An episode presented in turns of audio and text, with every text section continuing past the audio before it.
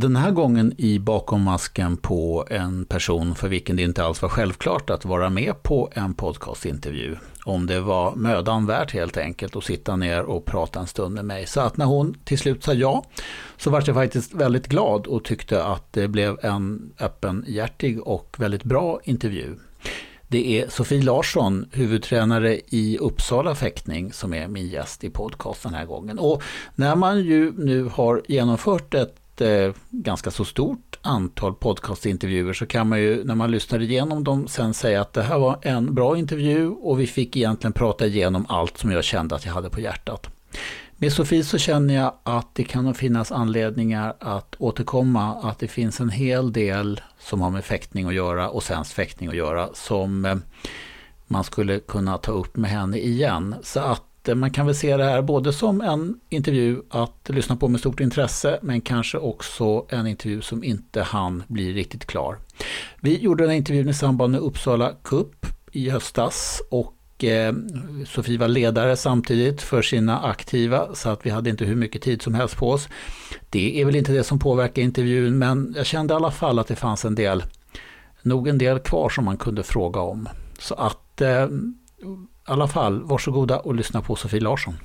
Så, nu sätter jag igång. Nu gör vi sån här röstprov. Nu får du inte säga något elakt om någon.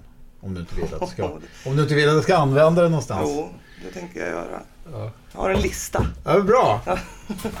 Då kör vi. En garde. Prêt. Allez.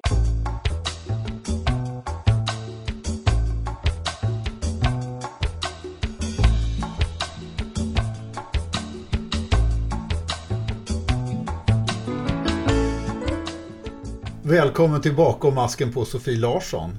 Mm. Ja. Jättekul Sofie att du ställer upp i min podcast. Ja, det var ja. inte helt självklart. Nej, Nej, men jag är fantastiskt glad för det faktiskt. Mm.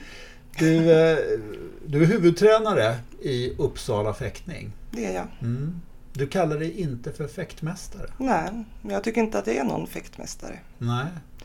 Jag tycker att jag är en tränare som ja. tränar folk. Men du tycker ändå att det är skillnad på att kalla sig fäktmästare och kalla sig fäkttränare? Ja, och vad är skillnaden? Ja, för det första så har jag inte gått någon fäktmästarutbildning. Nej. Och sen så har jag inget behov av att kalla mig för, för mästare. När nej, jag tycker att, nej.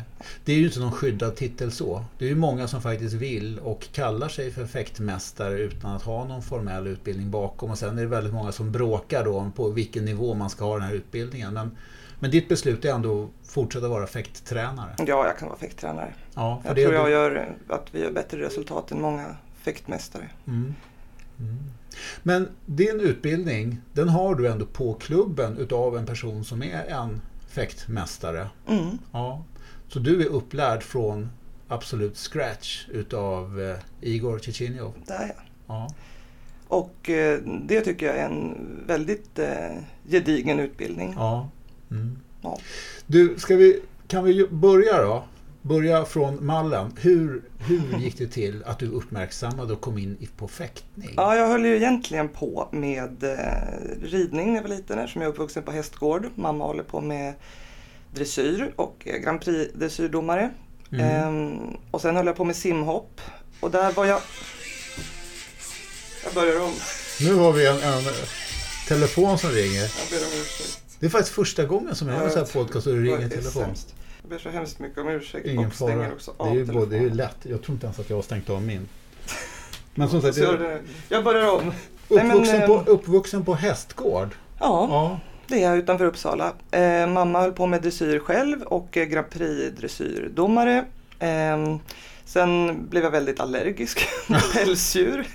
Eh, så det funkade inte och då började jag på simhopp. Och eh, jag var sämst på simhopp och var den enda unge som hade näsklämma. Ja. Eh, och sen så såg vi en artikel i Uppsala Nya Tidning att Uppsala fäktning hade fått en, en ny meriterad fäktmästare. Mm. Eh, och min pappa taggade väl mig att nu ska vi åka ner och liksom träffa Mm, den här, det kommer bli mm. jättekul och så här. Och det var inte kul alls, Nej. ska jag säga.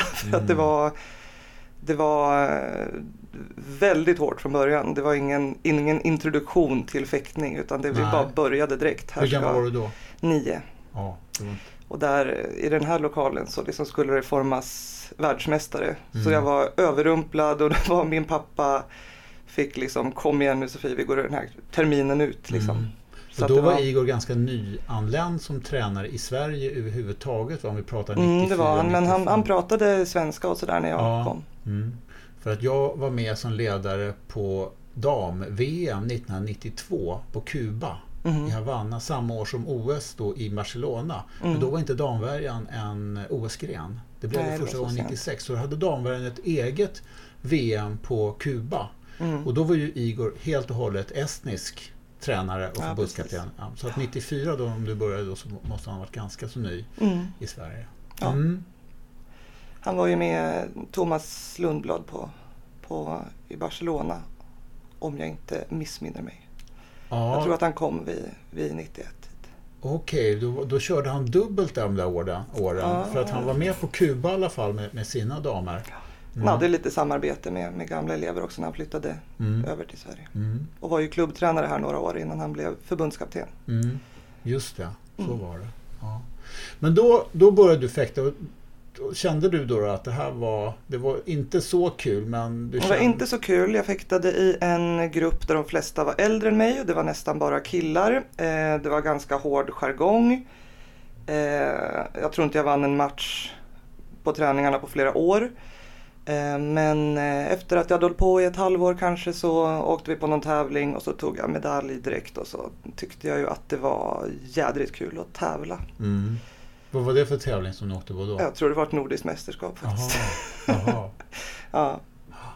Och eh, ja, men då visade det sig att det, det var ju, jag hade nog inte tränat en, en timme om det inte var så att tävlingsmomentet liksom fanns. Det var tävlingen som drog. Ja, Det var börja tävla. och det är det fortfarande. Mm. Mm. Du, eh, juniorkarriär och kadettkarriär, hur, hur, Mm. hur såg den ut? 2001 gjorde jag mitt första kadett-VM och tog brons i Mm. Polen, i Gdansk. Mm. Eh, och sen så var jag med i kadett, junior och senior och dubblerade från 2001. Mm. Så att jag var med på senior-VM i, i Portugal 2002 och sen så var jag med eh, 8-9 år. Ja, Ehm, och dubbelkörde då. ja. Och eh, nej, men det är Tävlat- därför dina Tävlat otroligt mycket. Men på Mm. kadett och juniorsidan, tredjeplatsen där i Gdansk, är det den främsta platsen där? Så egentligen så är det väl en större bedrift med de här eh, säkert världscupmedaljer på junior som har varit Mm. starkare än, Starkare än det där. Men, det där. men eh, alltså dit åkte vi ju, som sagt min tränare hade väl bara sett mig förlora mot grabbar. Så det var ju Ja. så när jag, när jag kvalade så satt vi ju ner och liksom diskuterade huruvida jag skulle åka dit. Mm. För att det var sådär, ska man åka och representera sin, sin förening ifall man inte är någonting att ha internationellt och sådär. Och så, jag ville väldigt gärna åka. Mm. Eh, och du ska få se, jag kommer att vinna. Så här. Och så, ja, Mm. brons då i alla fall. Mm. Men det var liksom, hade ju tävlat väldigt lite internationellt och det var ju liksom Igor sa väl att okej du får åka och prova får vi se vart du ligger. Mm. Men han hade ju också då ett track record utav bra damlag bakom sig. Han hade, estniska landslaget var ju tidigt framgångsrikt. Ja, där så han var med och, och, och, och tränade med Och Sanna Jermakova framförallt. Jermakova som blev Absolut. världsmästarinna. Och sen så jobbade han ju med Maria Bergenheim här. Som Ja, jag fäktade det. i laget Mm, med också. Som mm. tog, också tog VM-brons 2001 i senior. Ja. I NIM. Mm. Mm. Och du var med på VM från 2002. Det var jag. Ja. Och då var du 17 eller? Mm, något sånt. Ja. Hur gick det första VMet? Eh, jag åkte ut ur poolen. Det var pool första dagen och sen så var det direkteliminering dagen efter. Eh, och jag åkte ut ur poolen. Igor kom på kvällen efter poolomgången. Mm. Ehm, och jag trodde att jag skulle få skäll. Mm. Men så fick jag klapp på huvudet. Det var okej. Mhm. Och sen var han däremot med i lagtävlingen där jag Mm. eh, eh, Det var en ganska tråkig period ska sägas för jag var ju liksom, jag var ju i det här eh, laget för att det behövdes en, en tredje Ja, person. Ja. Eh, och det visste jag om. Min tränare hade varit väldigt tydlig mot mig att nu är det så här att du är inte i det här laget för att du är färdig för det här utan Nej. du är i det här laget för att Sverige är en svag fäktnation och det finns ingen annan. Nej. Och det visste jag, men det var ju också många, många hårda år av att det var mitt fel att vi förlorade lagtävlingar. Mm. Eh, och jag hade schyssta, en schyssta lagpolare, Maria och Sofie Harlem som, Mm. liksom, som bar det där fint och förstod väl också hur situationen var. Mm. Men det var ganska många traumatiska lagtävlingar av att Maria gick in och satte 2-0 och så gick Sofie in och satte 1-0 och sen gick jag in och gick 15-1 minus och så här. Det var, Mm. Men alltså det, här, det här var 2002, 2003. Då Mm. var ni på Kuba på VM. Ja, Och där gjorde ni en väldigt stark laginsats. det gjorde vi. Vi slog eh, Kina där Ja. och det var stort. Och vi var glada. Vi stod liksom halvvägs in i matchen så började vi säga så här, men titta ryssarna står och hejar på oss och så här, vad roligt. Och sen Ja. insåg vi att det var ju naturligtvis inga andra som ville möta Kina. Eh, men det var bra, då, då Ja. fäktade jag ju bra. ja. Och då gick ni, till, gick ni till semifinal i alla fall. Nej, jag tror, att, jag tror att vi kom femma på den. Att vi vann placeringsmatchen, att vi torskade i topp åtta. och Vann Ja, ja. Och ni blev utslagna av Italien, men ni hade lite häng på Italien, eller? Det- var inte Italien ni förlorade mot där? Kommer inte ihåg. Vi Nej. fäktade i finalhallen mot Tyskland. De hade Claudia Buckel och Imke Duplitzer och Britta Heidemann. Ja. Den, den kan vi nog ha tappat. det var första två VM. Sen var du med då på ytterligare ett antal VM. Sen var jag ju med och gjorde ett OS-kval inför OS 2004 i Aten. Mm. Eh, och då var Det jag väl du, så du ung och så... kvaltävlingen då? Nej, det var det Nej. inte. Det var Maria. Ja. Men jag var liksom så, så ung och så oinsatt så att det förstod jag nog inte ens. Nej. Utan det var liksom så här i efterhand som Maria sa, tänk att vi var så nära att kvala till OS där. Och så här, var vi det? Ja, men vi var ju där på förberedelseläger i Aten och allting. Ja, det, det förstod jag nog inte då. Utan jag åkte nog dit Igor bokade flyg Ja. helt enkelt. Ja. Jag, var ju, jag var lite grann bo- borta från fäktningen själv de här åren. Och så jag ser dig när du visade fäktning på TV i Mm. samband med ett OS. Precis. Nina Westman. Det var Nina, när eh, Nina, okej. Emma Samuelsson hade kvalat eh, individuellt 2008 2008. var det, ja, i Peking. Och då var du i studion och ni fäktade och du förklarade för eh, fäktpubliken inför TV-kamerorna vad det här gick ut på egentligen. Mm. Och jag blev fullkomligt så här, uh, va, va, vad är det här? Vad fantastiskt bra. Det var, Mhm. Du visade verkligen att du hade jättebra koll på, på hur man skulle tala inför, inför TV-kameror och liksom kunnig Mm. och liksom väldigt positiv. Ja, men det tycker jag om dig också. Jag tycker egentligen att det är du och jag som borde sitta och sända, sända VM. Ja, men då kan vi sitta och berömma. nu är inte- det du om som är gästen, det är jag som får berömma dig. Men, det, nej, Ja. men jag, jag, blev, jag blev direkt Jag är ganska mediatränad och det är så att jag har sänt ganska mycket på radio och sänt ganska mycket på lokal-tv. Ja, hur kommer det sig då? För att jag läste ett mediaprogram och på den tiden så hade vi liksom student-tv som vi satt och Mm, sände på. Okej, så du, du är lite så här proffs. Ja, ma.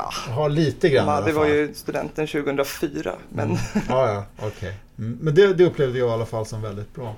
Alltså du njuter ju av att fäkta. Det, Det märker man. Och det är liksom, du, du gillar att tävla, det berättar du ju här nu och det är ju ingenting som går. Och du gillar tävlingsmomentet, du gillar kampen, du gillar lite grann det här konkurrensen. Ja. jag gillar det. Men när jag gillar kom- framförallt när det är svårt. När När kom, inte... när kom tränarsysslan in för dig? När, när var det så att den, du kände att det kunde vara någonting för dig? Ja, Det var, det var inte särskilt eh, länge sedan. Utan det var egentligen så här att eh, Igor var ju anställd på Uppsala fäktning.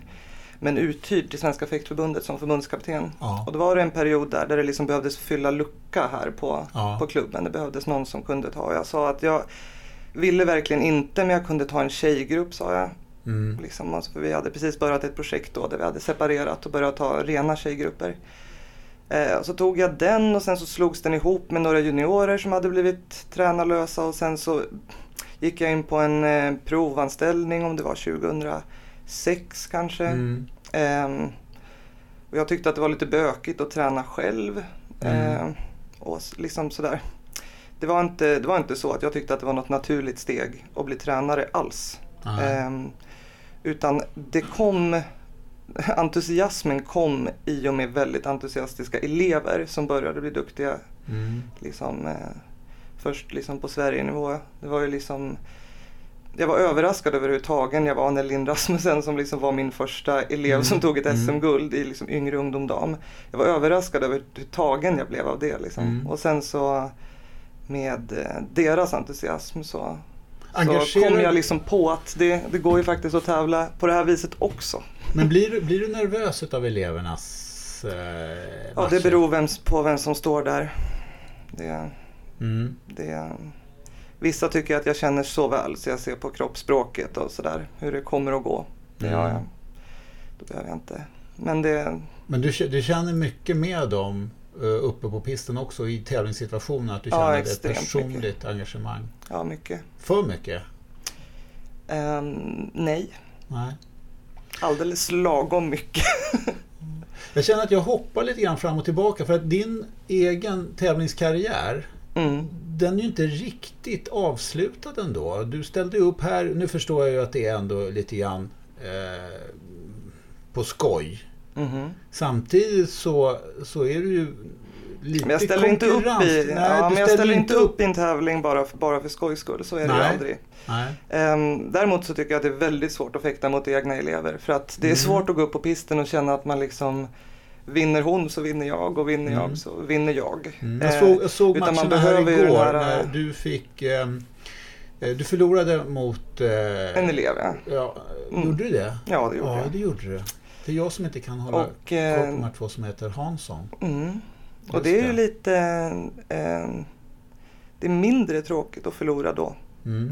Eh, och ska man vara med och tävla då måste man ju ha den här absoluta, absoluta hungern. När man liksom eh, när man skiter i vem det är som står där. Och det Mm. tyckte jag att jag hade när jag var aktiv. Om jag och Maria Bergenheim möttes på tävlingar. Mm, När jag mm. var liksom eh, eh, i min absoluta form så. Mm. Då Mm. var vi ju inte liksom polare på Mm. pisten. Ehm, och det kan vara lite, lite knöligt nu när man jobbar som tränare och känna det.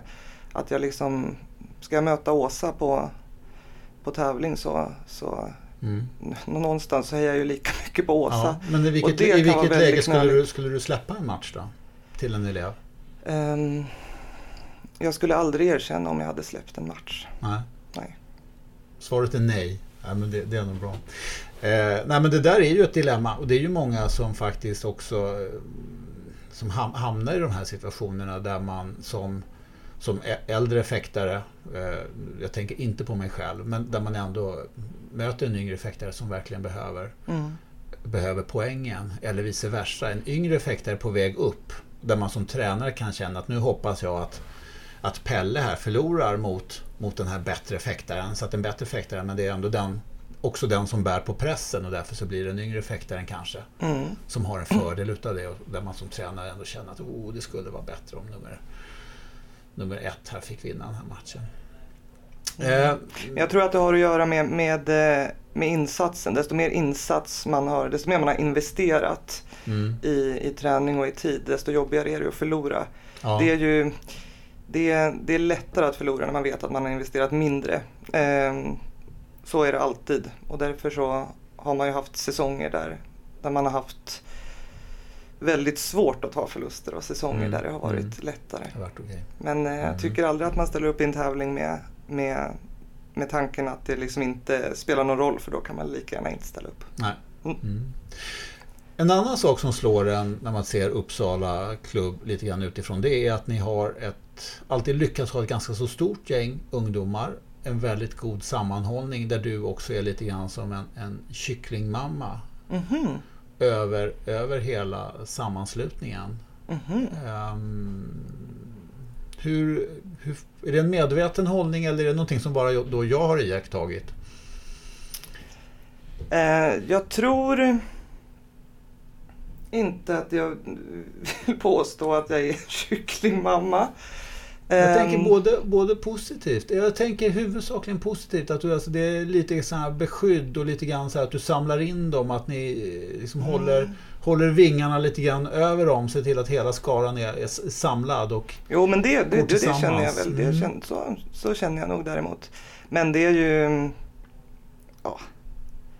Jag tror att, att de är väldigt bra på att ta hand om varandra helt enkelt. mm. Jag tror att det är bra. Jag tror liksom ofta att det, det man behöver när man precis är utslagen det kanske är gånger då man främre behöver, liksom främst behöver en, en kompis som kramar om en eller en, Mm, än en mm. tränare som, som förklarar vad det var som gick fel. För det, Mm. det, kan man ta, det kan man ta 45 minuter senare.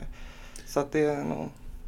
Men klubben är, klubben är viktig. Och klubb, eh, att, att man känner att man håller ihop i klubben. Det, det är Ja. viktigare för dig. Ja, det är jätte, jätte, jätteviktigt för att det finns ju ingen...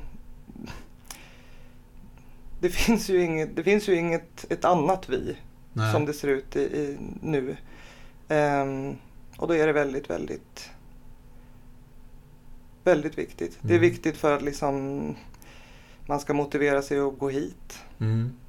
Om man tänker nationellt, är klubben viktigare än Sverige?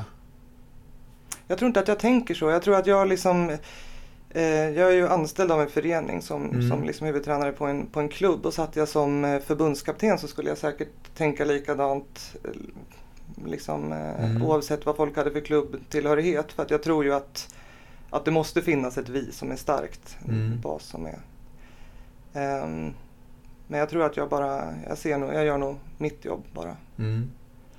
Um, vi, om vi tittar på det, då, då har du, du har varit ledare internationellt för, för flera, eh, på flera uppdrag. Men det är bara en, enstaka uppdrag som du har varit ledare. Du har aldrig gått in och tagit ett förbundskaptensansvar eller, eller Nej. där. Nej.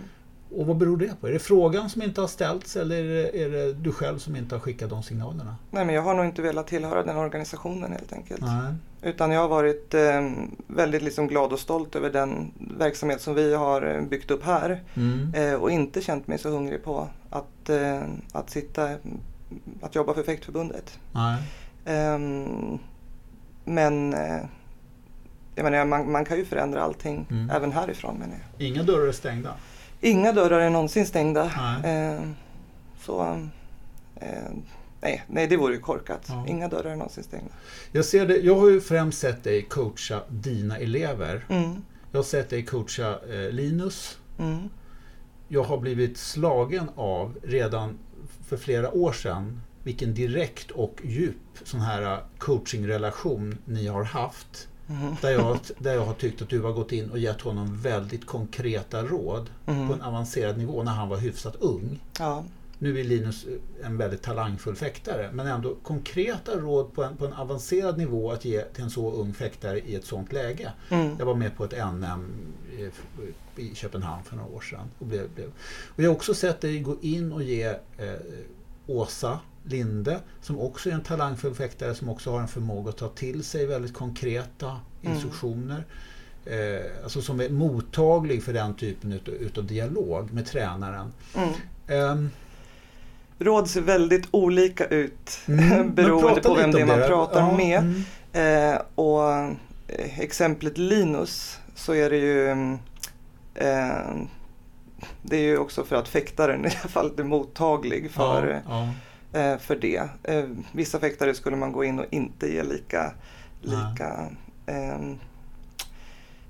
direkta direktiv Nej, kanske. nej. Ehm, men jag tror att jag är en ganska bra eh, pistcoach för jag tror att jag har ett ganska bra, jag har ett ganska bra öga för det. Mm, mm. Och det ser, vi har också låtit våra fäktare ha väldigt olika stilar och väldigt olika sätt att tänka och sådär. För jag tror Mm. att det är liksom viktigt att, att eh, individen får fortsätta vara, vara eh, sig själv fastän man jobbar i en grupp. Mm. Jag menar alla behöver ju skolning i sixt och kvart och liksom hur man, hur man kommer till, till lägen och sådär. Men en sixt kan se ut på många olika sätt och en, Mm. eh, sättet att tänka på pisten ser olika ut. Och, och alla klarar inte, alla klarar inte eh, direkt feedback och alla klarar inte eh, Vissa blir också provocerade om det inte är tillräckligt konkret. Mm.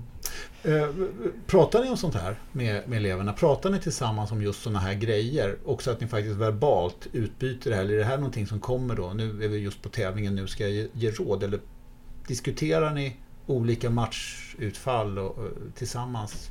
Hur menar du? Nej, men, pratar ni fäktning och eh, om man har en match som går så här vilka olika scenarier kan öppnas då efter första perioden? Vad gör man här? Är det någonting som ni också faktiskt sätter Nej. ord på och snackar om? Nej, det tror jag inte. Däremot så pratar vi mycket om att, liksom, att man försöker hitta på eh, skapa liksom situationer på träning som man, kan, Mm. eh, som man kan, eller som man måste känna sig bekväm med när man väl står på tävling. Mm. Ehm, så det pratar vi ju om. När ibland när man sätter press på dem i lokalen när de blir stressade och säger varför kan man inte bara göra så här? Och säger för att du måste lära dig att, att Mm. våga stanna i ett tryggt läge. Eller. Ja.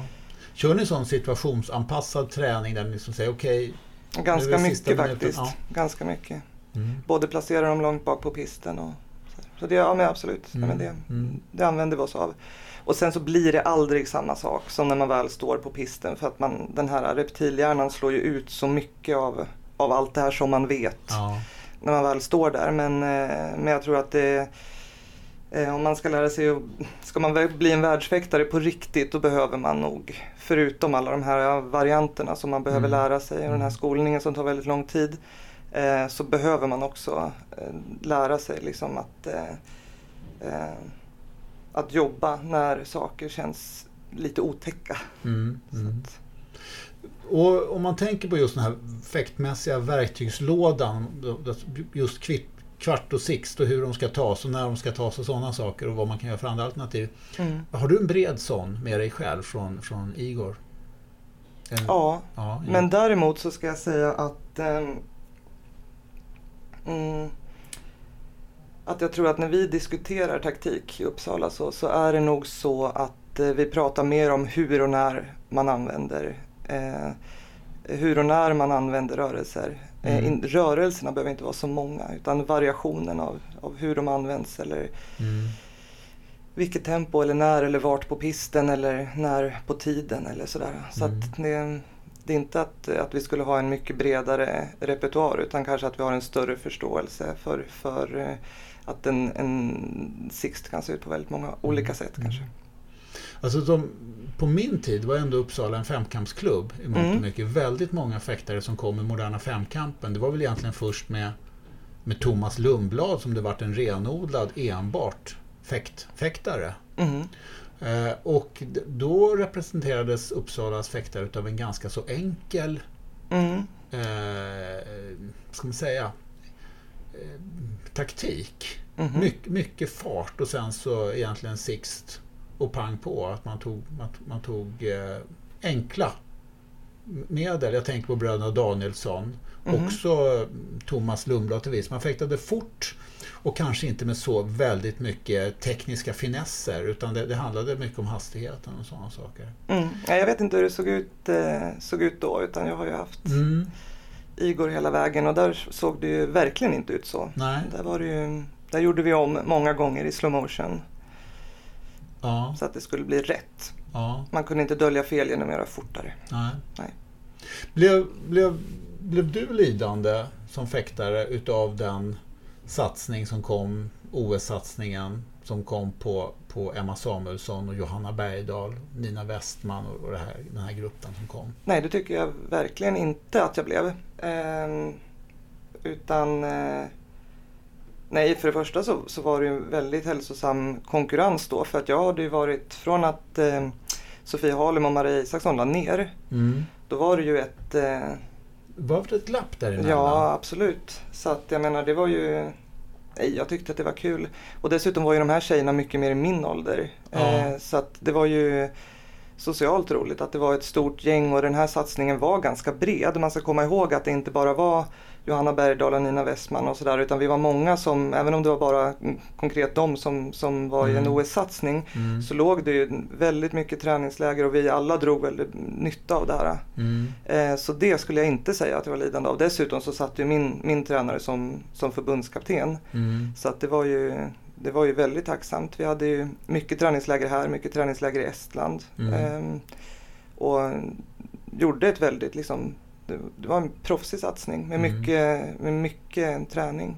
Varför klarade vi inte av riktigt att, få in de, få in mera, få ut de här tjejerna mera i tävlingsverksamheten i Sverige. Det, det, det känns lite grann som att de ändå varit, nu pratar jag om Johanna och Emma och först Nina och sen Sanne, viss mån Kinka. Som om de också var ett isolerat lag som inte blev så delaktiga i, i fäktningen i Sverige. Mm, det var ju nu den senaste Ja. satsningen. Men det, det var väl också så att man, eh, man satsade också allt på ett lag då. Och då behövde ju det, och det fanns inte så många bonuspersoner utan man alternerade ju bara person nummer fyra. Och då var det ju Mm. egentligen en satsning på fem personer. Eh, och de fem personerna behövde ju befinna sig på världscupen varenda uttagningstävling. Och då var det ju svenska tävlingar som Som fick, fick lida. Ja, Mm. jo. Absolut, men det, och det är också förståeligt. Hade det funnits en, en större bredd då hade man också varit, kunnat vara liksom fler som hade tagit del av det här. Men det, det var nog inte så Nej. den här gången. Mm. Det ser ju olika ut från OS-år till OS-år. Mm. jag frågade om det om coaching. Mm. Har du lätt att gå in och coacha andra tränares elever vid pisten? Om du är ett ledare ute på något junior-VM eller liknande. Skulle du gå in och se vad en fäktare gör? Om du tycker att du ser det här och här, skulle, går du in då och coachar obehindrat? Det gör jag inte av respekt för dem och deras tränare. Men eh, jag tycker Nej, ju naturligtvis förutsatt själv att de inte är på plats tänkte jag. Nej men jag tycker ju naturligtvis själv att jag kan, att jag kan tillföra någon ja. något i alla lägen. Sen så förstår jag att det inte alltid är folk som pratar samma språk eller att de inte förstår vad man säger eller vad man menar eller att de inte trivs med en som person eller mm. eh, sådär. Men eh, nej, ja, där trivs jag jättebra. Jag tycker mm. att jag kan hjälpa till mm. överallt. Ja. ja. Om, om dina elever, om det, om det någon annan skulle gå in mm. och coacha dina elever. Ja. Vad skulle krävas för det? Jag menar, eh, skulle, är du öppen för att om, om, om, Linus till exempel tycker att jo, men den här personen har jag i alla fall förtroende för också. Mm. Skulle det vara okej okay med dig? Alltså, jag... jag... har ju bett, eh, jag har inget problem med om, om, om Igo befinner sig på en världscup som jag inte är på så har jag mm. inget problem med att, med att han skulle ha Nej. dialog med dem. Nej. Och de har ju förbundskaptener och sånt där som ja. de behöver ja. ha en relation till och sådär. Så om, om du behöver inte prata några namn, men vi har en förbundskapten som, som skulle stolpa in och, och ge Linus råd. Då har ju den gjort sitt jobb. Mm. Det, nu får vi en ny um, förbundskapten på damvärja. Ja. ja. Vad knäppt det. Ja, ja. varför är det knäppt? Nej, jag tycker att det är jätteroligt eh, att det är Emma. För jag tror att Emma kommer bidra med, eh, det kommer att bli en, eh, eller jag hoppas att det kommer att bli lite mer attityd eh, mm. i damfäktningen. Det är ja. faktiskt, eh, är det någonting som som Emma kan så är det ju det här. Så det har ju chansen att bli hur bra som mm. helst det. Mm. Det var lite grann så här ryktesvägen planer att hon skulle fäkta för dig. Mm. Att mhm. du skulle ta henne. Det är inga rykten som du någonsin hade, hörde? Om Emma hade bett mig om hjälp så hade jag hjälpt mm. henne. Mm. mm. Men den öppningen den kom liksom inte nu. Men jag tyck, trodde att det fanns no några diskussioner där ja, om det. Att hon skulle försöka göra en, en liten grann comeback. Mm. Men nu blev hon förbundskapten istället. ja. Och det är någonting som i alla fall inte du har någonting emot? Det har jag absolut ingenting emot. Nej, nej. Um, jag tror att det kan bli bra. Jag tror att Emma är lyhörd, jag tror att Emma är tuff. Eller jag vet att Emma är tuff. Ja. Jag har känt henne eh, länge, varit i samma lag som henne. Hon har framförallt inget problem att ta något ledaransvar och hon är inte rädd för dålig stämning. Det kommer bli bra. Mm. Mm, kul att du säger det. Uh, hur, hur ser du på din egen roll framöver? Då? Du har, du har ju flera duktiga elever idag. Vilka har du som satsar inför kommande år här nu som satsar på, på landslagsplatser? Ja, vi har ju Linus och Åsa och Erik. Mm. Sen har vi Victoria Lejon som varit borta ett kort eh, tag på grund av skada men som kommer tillbaka förhoppningsvis nu. Mm. Eh, sen har vi från fäktgymnasiet har vi Lovisa Tim och Filip Eriksson som eh, tränar på bra. Mm. Eh, och sen så har vi ju naturligtvis massa andra hålligångare som man mm. får se eh, vad det blir med. Mm. Men eh, så, så ser läget ut här. Mm. Sofie, en, en sak som jag ju brukar fråga om när jag har eh, tjejer som, som jag pratar med, det är lite grann, fäktning har ju och är väldigt mycket en manlig idrott. Mm. Vad känner, känner du att du har varit motarbetad eller åsidosatt som kvinnlig idrottare i en sport som fäktning? Ehm, jag kände mer som, eh, som tränare än som, eh, som fäktare. Mm. Eh, absolut. Mm, vi har inte haft så många. Det är du och Ulrika Larsson egentligen som ja, har varit de, de enda riktiga kvinnliga fäkttränarna mm. som vi har haft. Ja, nej men det, det känner jag av. Även när, även när Linus vann kadett-EM så var det ju folk som kom fram och liksom gjorde antagandet att, att jag var Linus mamma. Mm. Eh, så att det, det, är tydligen, det är tydligen märkligt. Ja. ja. Ja, men det är klart att du, du går inte omkring heller i fäktmästarväst och ger lektioner på tävlingar och sådär som man ser många utländska tränare gör? Nej, Eller? sällan. Det händer väl att jag ger någon uppvärmningslektion men eh, ja, nej. Hur kan man förbättra det då? Hur kan man få mera... Är det är det liksom tiden som måste gå? Men jag, måste jag har, jag har där, egentligen eller? inte så mycket emot det. På något sätt så går jag liksom också igång på att folk är liksom så, så knäppt ute ibland. Ja, Jag kan liksom, om man, om man skulle lyssna på alla rykten man har Mm, hört så mm. liksom det, det En där annan, grej, en, det en annan grej då som när vi pratar om knäppt ute. Mhm. Ibland så får man ju också höra lite grann att du inte riktigt vill gå i svensk fäktnings ledband och liksom Mhm. anpassa dig till förbundets eh, riktlinjer och strategier utan du har ett Nej, eget huvud. Mhm. Nej men det har jag också hört. Eh, Det, det är väl delvis sant. Jag kan ju tycka att om eh, jag har liksom ingen lust att vara med på någonting som jag inte tror är bra. Utan om jag ska sätta mitt namn på någonting så ska det vara någonting som jag, som jag tycker är på rätt spår. Mm. Så att ehm, det kan absolut stämma. Däremot så tycker jag inte att det stämmer att jag liksom inte skulle vilja svensk fäktnings bästa. För att jag jobbar väldigt, väldigt hårt i min lokal just för, just för svensk fäktning. Mm. Och ehm, när det väl kommer till krita så kommer vi för, försöka kvala till OS Mm. med lag där det inte bara kommer att vara Uppsala fäktare eh, Mm. det gäller. Mm. Så att eh, det stämmer däremot inte. Utan är det någonting jag är så är det en fin, fin arbetskraft i Mm, svensk fäktning. Mm, mm.